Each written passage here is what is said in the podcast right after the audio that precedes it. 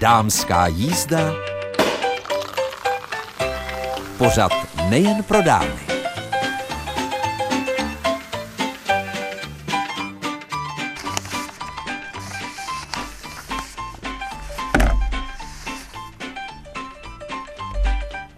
Od mikrofonu vás jako každou středu zdraví Mirka Nezvalová. Co nás dnes čeká, tak dva milí hosté, Ester Tajrychová a Radek Žalut. Zatímco Ester Tajrychová jako českobudějovická rodačka, která teď už tady sice nežije, nicméně její výstavu můžete najít v knihovně eh, na Lidické třídě v Českých Budějovicích a to až do 31. května. Je to výstava vlastně obrázků z její maloformátové knížky, která má 240 stran v 15 kapitolách. Je to převážně absurdní humor a je určená pro čtenáře všech věkových kategorií a jmenuje se Nedělej a ne čemu se vyhnout, je-li vám život milý. No a Radek Žalut, tak to je zase rodák z Kaliště u je to nevidomý zpěvák, někdy též označovaný jako český bočely. Absolvoval konzervatoř Jana Dejla, kde vystudoval kromě klasického zpěvu i hru na akord akordeon na klavír a ladění klavíru. I o tom bude povídat dnes v dámské jízdě.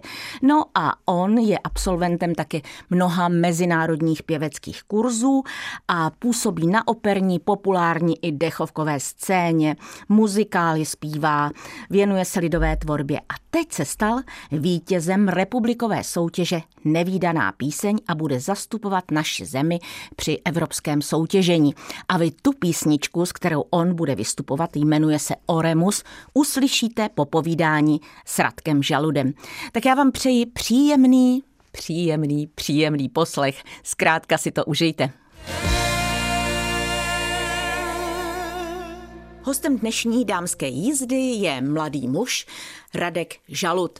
Myslím, že už jste ho mohli v dámské jízdě slyšet, jeho povídání, ale i jeho písničky. Radek je vlastně nevidomý zpěvák a Radku, prozrať nám, ty jsi teď byl poměrně úspěšný.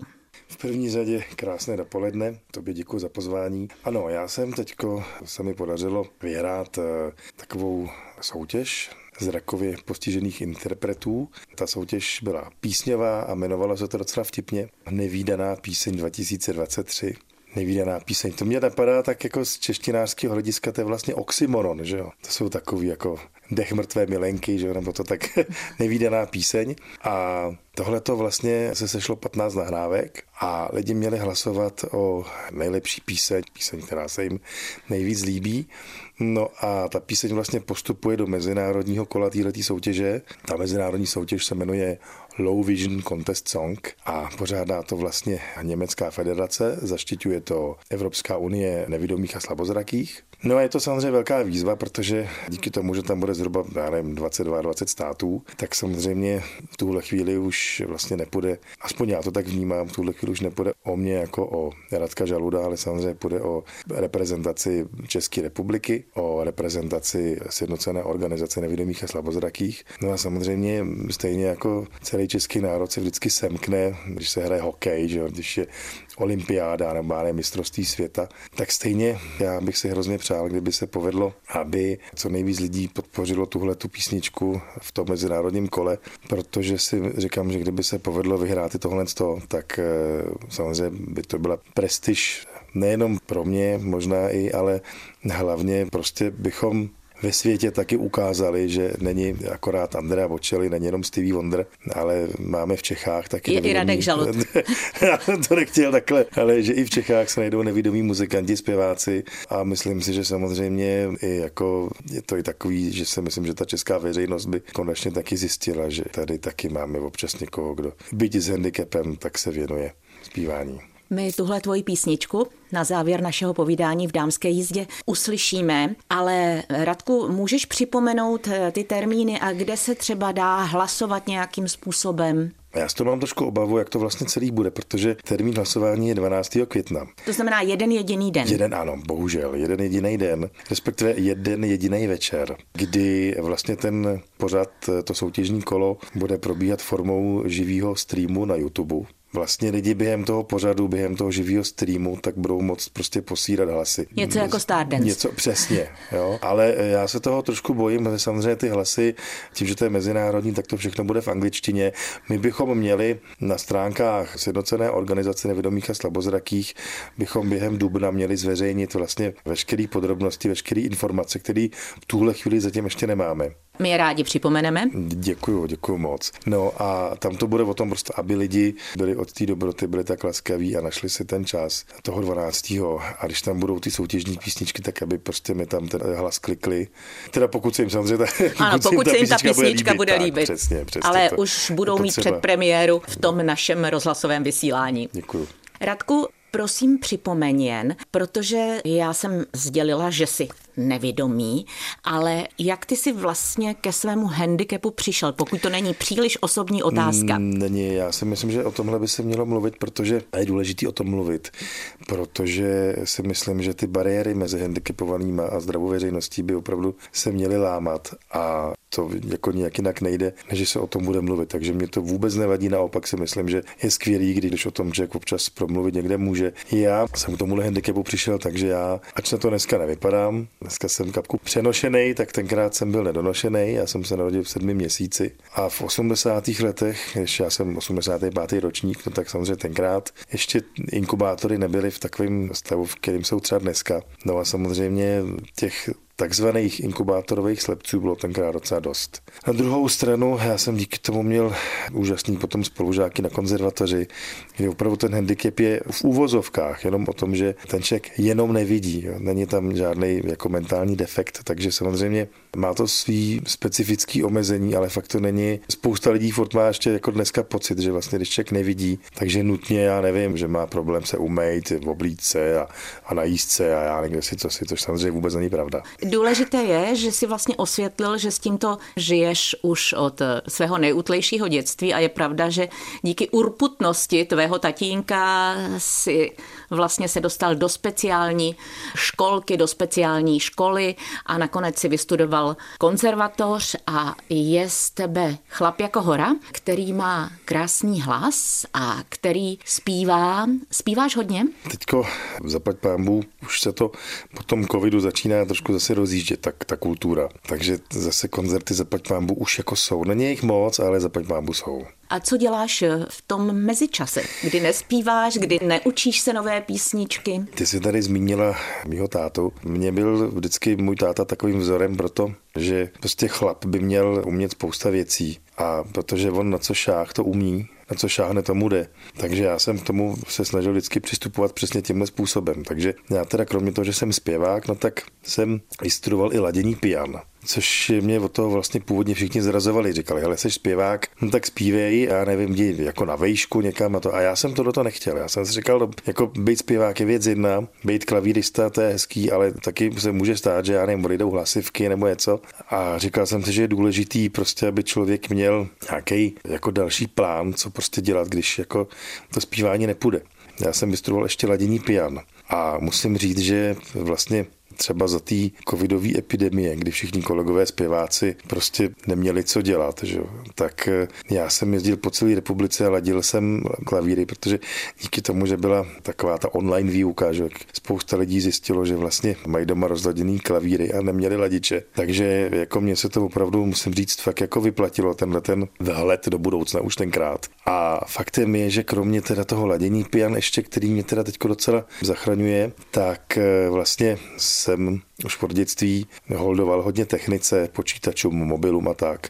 A v současné době mám vlastně firmu na poskytování kompenzačních pomůcek pro nevědomí a slabozraký, takže dodáváme vlastně mluvící telefony, mluvící počítače a zároveň funguji vlastně jako lektor. To znamená, že já, když si ty lidi ode mě vezmou pomůcku, tak já je s tou pomůckou naučím a vlastně jako jediný v republice poskytuju i náhradní pomůcky. To znamená, ty si ode mě koupíš mobil a když se ti stane, že se ti mobil rozbije, tak já ti na místo tvýho mobilu dám náhradní, aby si po dobu reklamace prostě samozřejmě nezůstala bez telefonu. Protože v dnešní době nevědomý člověk si nemůže v podstatě dovolit být, já nevím, měsíc bez telefonu, jo, protože by byl odkázaný opravdu na jakoby téměř vlastně nulovou možnost, jak eh, komunikovat s ostatníma. Ten mobil je dneska opravdu taková alfa omega, takže tohle to já považuji za strašně důležitý.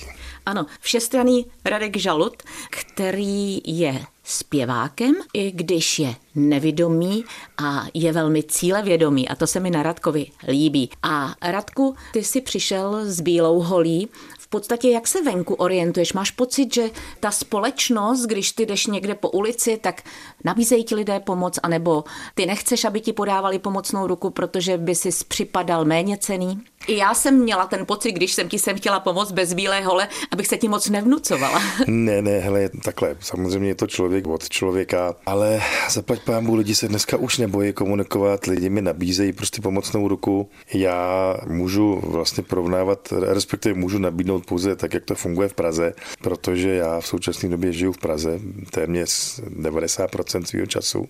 A tam opravdu, já nevím, nedávno jsem potřeboval jít někam do metra ve stanici, kterou neznám. Jo, a opravdu stačilo tak jako chvilku se tam postavit a přišel člověk, jestli mi může pomoct, kam jdu nebo co. Takže jako ty lidi se zaplať pámu komunikovat nebojí, ale Znám celou řadu nevědomých lidí, u kterých eh, třeba je to obtěžuje vysloveně, když jim lidi nabídnou tu pomocnou ruku, protože se prostě bojejí. Jo? A já bych v tuhle chvíli tady rád poprosil posluchače, kdyby se vám někdy tohle stalo, že vás ten nevědomý člověk odmítne, neberte to jako, že jsou všichni takový, neházejte ty lidi do jednoho pytle, protože já nevím, ten člověk nemusí mít den, mohlo se mu stát něco blbýho, prostě nemusí mít náladu na to se s někým vybavovat. Možná je soustředěný, protože zná svoji jednu trasu když ho zavedete někam o půl metru jinde, tak už by nevěděl. Takže opravdu neberte si tohleto odmítnutí osobně, protože já jsem se setkal třeba s celou řadou lidí, kteří mi říkali, hele, já jsem párkrát nabídnul pomocnou ruku a vždycky to bylo špatně, takže jako já jsem si už úplně rozmýšlel, jestli, jestli se vás mám zeptat nebo ne. A tak já jsem tyhle ty lidi vždycky pochválil, protože prostě je potřeba opravdu to brát s nadhledem a nejsou všichni stejný prostě.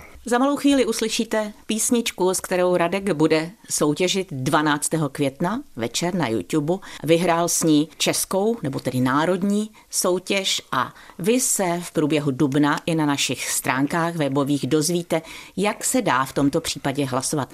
Radku, já ti děkuji moc za návštěvu a držím palce a za sebe slibuji, že toho 12. května Zkusím poslat svůj hlas, zda překonám všechny ty bariéry, které možná to streamové vysílání sebou přinese. Já ti moc děkuji a ještě jednou děkuji za pozvání.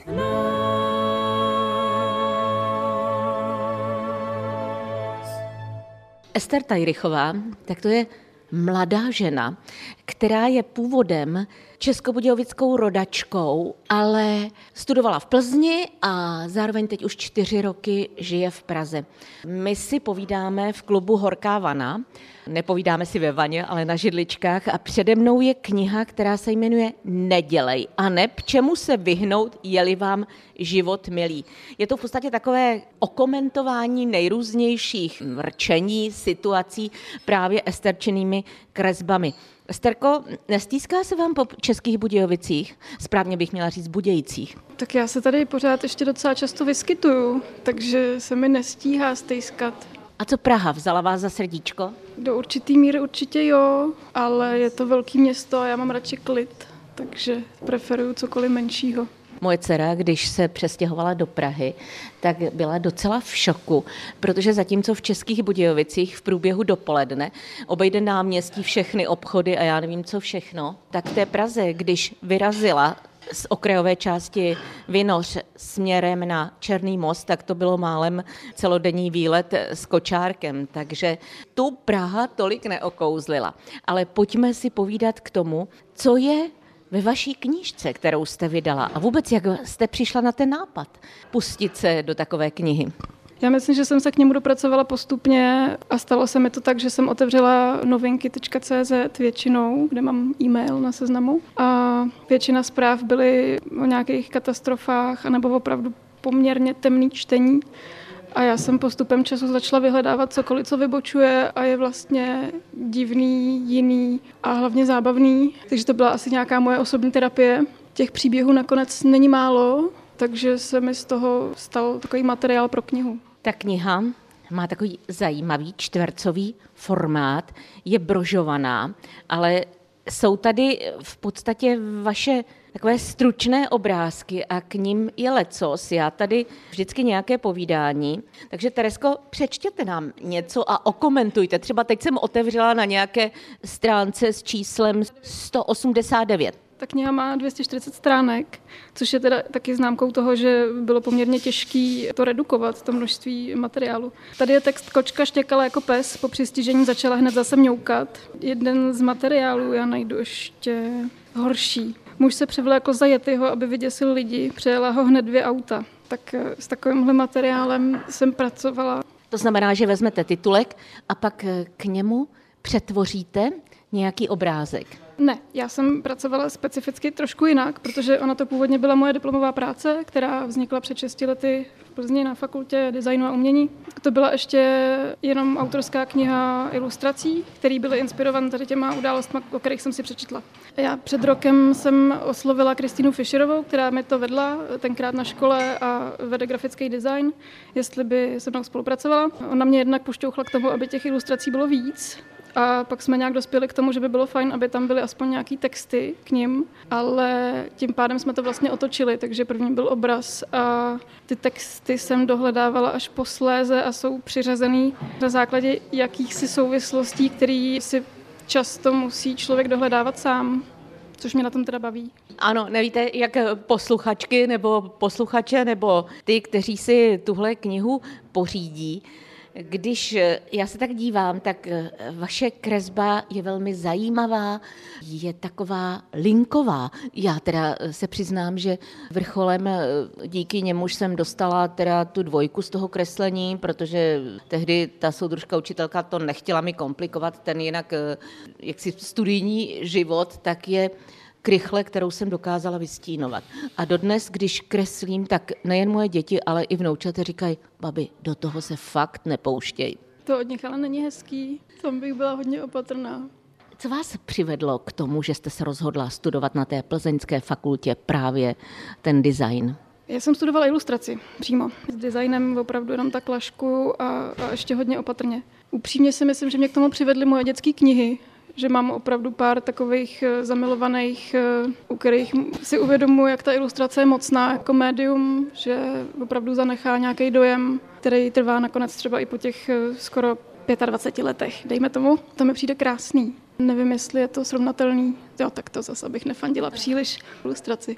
Jo, pro mě je to hrozně sympatický styl vyjadřování. Nějakým způsobem mluvení asi není úplně moje. Ilustrace dokáže přenést hodně moc. I emoce nakonec občas líp než texty. Máte ještě nějaký ilustrátorský sen, kromě toho, že jste se stala autorkou knihy Nedělej a neb? Čemu se vyhnout, je-li vám život milý? Jak bych řekla, že ta se mi tak stala, že to asi ani nemohl být můj sen, ale vlastně na mě ty příběhy tak různě vyskakovaly, že jsem nemohla než je prostě zpracovat takhle. Snů mám několik, mám asi tak tři průběžně čtyři knihy na seznamu, ke kterým se chci jako postupně propracovat. Už dlouho je to muž, který sázel stromy od Žána Žana. Právě asi za necelý měsíc odjíždím na rezidenci do Francie, kde bych se tomu měla věnovat, takže na tom trošku dělám už. Tak to je krásné, že vlastně vy od těch snů se dostáváte do reality.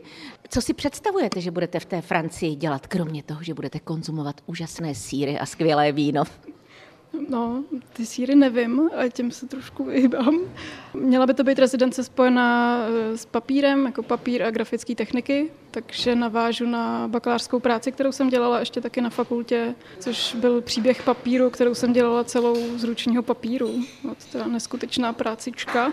Takže tady bych na to navázala a propojím to s klasickými grafickými technikami jako linorit nebo razítka, kterým se hodně věnuju chtěla bych tu knihu nějakým způsobem oživit, protože mi přijde hodně důležitá. My si povídáme ve chvíli, na vás vlastně čeká takové povídání, uvedení eh, této knihy.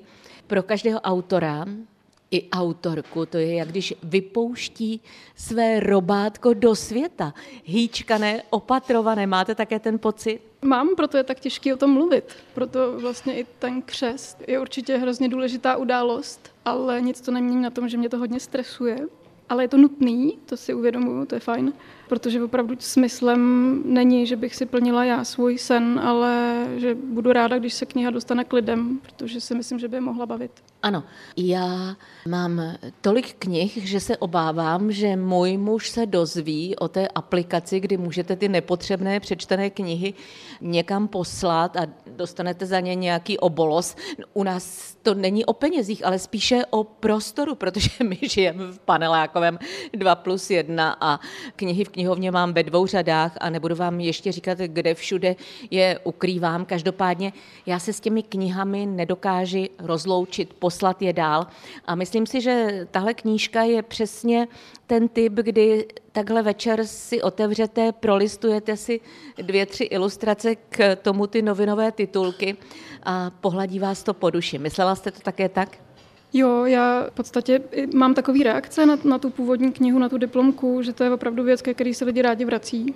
I děti to baví, což je fajn, protože si myslím, že ty se mají jako hodně ještě co učit, zvlášť co nedělat a těch příkladů je tam stovka. Jo, myslím si, že by je to mohlo bavit. Když byste měla schrnout to poselství té knihy, která se jmenuje Nedělej, vy jako autorka Ester Tajrychová, tak eh, podtitulek té knihy zní, čemu se vyhnout, je-li vám život milý. Tak k čemu se vyhýbáte vy? No většinou se hodně vyhýbám projevům na veřejnosti, což se mi teď hodně nedaří. Ale já bych asi chtěla, aby to hlavní poselství bylo takový, že ať se nám občas zdá, že opravdu ten vesmír není veselý místo, tak eh, to může být jenom otázka toho umět tam ten humor hledat. Říká Ester Tajrychová, českobudějovická rodečka, plzeňská absolventka a nyní žijící v Praze, která v Českobudějovickém klubu Horká vana přišla pokřtít svou knihu. Tak Esterko, je první, ale já doufám, že není poslední. Děkuju. Já jsem tam někde v závěru napsala, že doufám, že pokračování nebude nutné, ale uvidíme. Děkuju. Když jsem vás zvala k vysílání dámské jízdy, tak jsem zmiňovala, že vám prozradím, ale možná vy už to víte, takže opakování je matka moudrosti, jak může rýmovník zatočit s naší rýmou. Možná ho máte doma v květináči, já ho rozmnožuji tak, že v podstatě vždy odstřihnu ten nejdelší stonek, dám ho do eh, vody, do nějaké nádoby a eh, v případě potřeby, což bývá hlavně v tom rýmovém období, tak utrhnu nějaký lísteček a ten používám. Ale rýmovník vlastně je původem z Austrálie, i když už je dávno rozšířen na našich kontinentech a na dalších také.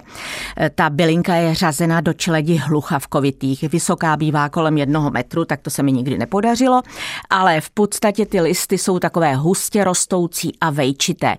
Květy mají bledě modrou či na fialovělou barvu, to se mi nikdy nepodařilo, aby mi rýmovník kvetl a to už ho mám několikátý rokem v několika květináčích, ale zase je pravda, že přežívá mou nepříliš intenzivní péči. Z účinných látek tak jmenujeme především voné silice, které voní jako eukalyptus a právě díky nim je řazen mezi léčivky. Obsahuje také omega-6 masné kyseliny nebo vitamíny skupin A a C. Používají se zejména listy, tak ten účinkuje při nachlazení rýmě v bolestech v krku, ostatně už ten název rost rostliny o tom vypovídá, doporučen bývá i na vnitřní užívání, například formou čaje či žvíkáním. Nicméně nejvíc účinná je především inhalace. Dokonce prý stačí rozlomit či rozmačkat lis a čichat, čichat a čichat. Tak přesně takhle to dělám já.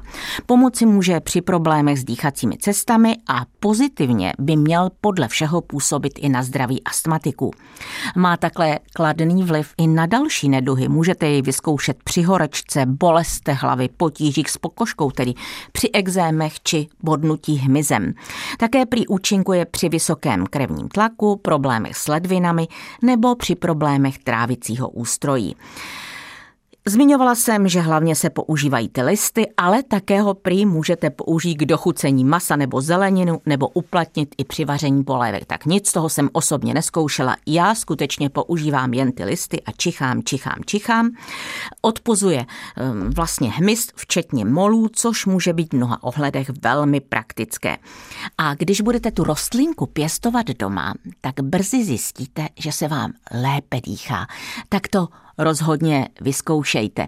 A důležité je, můžete si připravit i spray do nosu, připravit lze rovněž další prostředek, třeba syrup, za studena, za tepla a pěstování, to už jsem zmiňovala. V podstatě stačí odlomit si eh, kousek eh, té rostlinky, dát do vody a tam za chvíli pustí kořínky a vy můžete zasadit, případně nechat v té vodě.